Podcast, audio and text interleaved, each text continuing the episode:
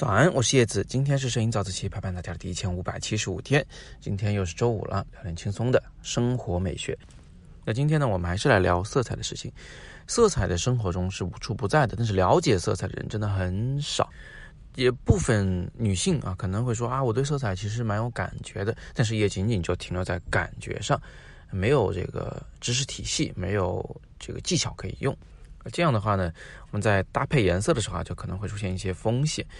那所以色彩这个事儿呢，是真的得学，而且真的挺重要。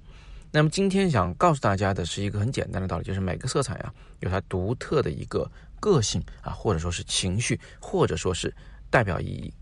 那这种现象、这种规律早就被我们呃这个设计师们所运用了啊。那我开车走在路上，左看右看，有好多好多种不同的呃这个路标啊，每种路标的颜色可能会不一样。那你们发现没有？但凡是那些红色的路标，就属于非常严厉的禁止的事儿。比如说禁止停车啊，比如说这是个单行线啊，这个车根本就禁止驶入这条路啊，这个都是属于红色的路标。这也就是说呢，红色它代表着一种血腥、暴力和警告啊，让你要远离这种行为。那黄色的路标呢，通常都是有警告成分，但是没有那么的严肃啊，没有那么的紧迫。比如说限速的牌子，有的时候是黄色的，对不对？而蓝色和绿色的路牌呢，通常都是那些比较无关紧要的事儿啊，比如说这条路叫什么名字呀？啊，前面分岔口往左去是去到哪儿？往右是去到哪儿？你大不了就是走错路啊，不太会有什么生命危险。呃，蓝色和绿色区别比较小啊，在我们国家，只是高速公路一般是绿色路牌，然后其他的路一般是蓝色路牌。你看那个呃路边收费的那个牌子，就是公示啊，我这个收费停车场是十五分钟多少钱？啊，这个牌子一般都是蓝色的。那蓝色有什么自己的独特的个性吗？有什么独特代表意义吗？你可以在生活中再找啊，看看什么东西是蓝色的。比如说，呃，我看那个警察局一般都是那个白蓝色的配色，对吧？这这是有蓝色的。那为什么是蓝色的？因为这代表安定啊，蓝色是给人那种很安静的、很安全的感觉的。所以警察局用蓝色，我觉得一点毛病没有。那另外呢，就是嗯。我发现就是现在疫情期间啊，各个小区那个门口不是会搭一个棚子，那个棚子里边做一保安，对吧？测体温呐，或者是干什么的，管理这个疫情之间的一些事情。这个棚子本身它是蓝色的，呃，上面可能写了两个大字“救灾”之类的啊。那为什么这种大帐篷它是蓝色的呢？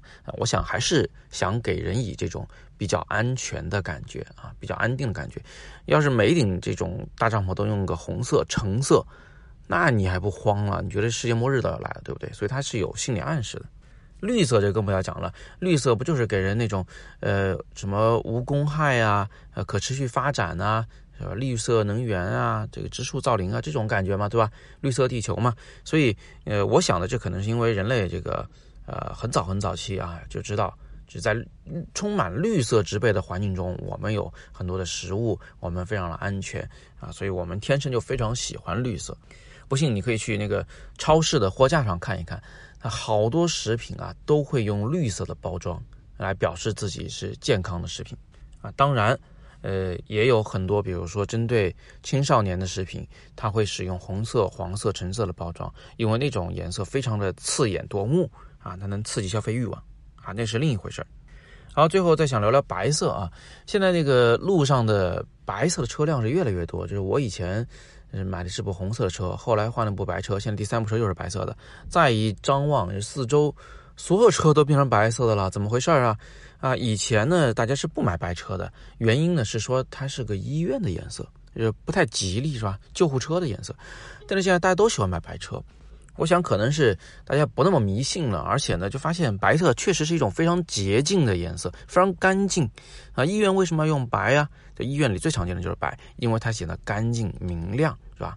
但是也不绝对啊，就有的医院里面可能也会用一种呃浅蓝色的这种油漆跟白色来搭配，呃，浅蓝色其实也能感觉让人感觉是这个比较干净的，它就像我们那个医用口罩那个外层的那个蓝一样。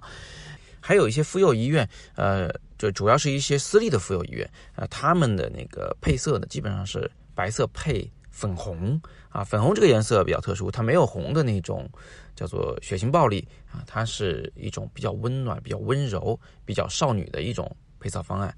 走进这样的医院，确实会比走进那种纯白色的医院感觉要有人味儿的多。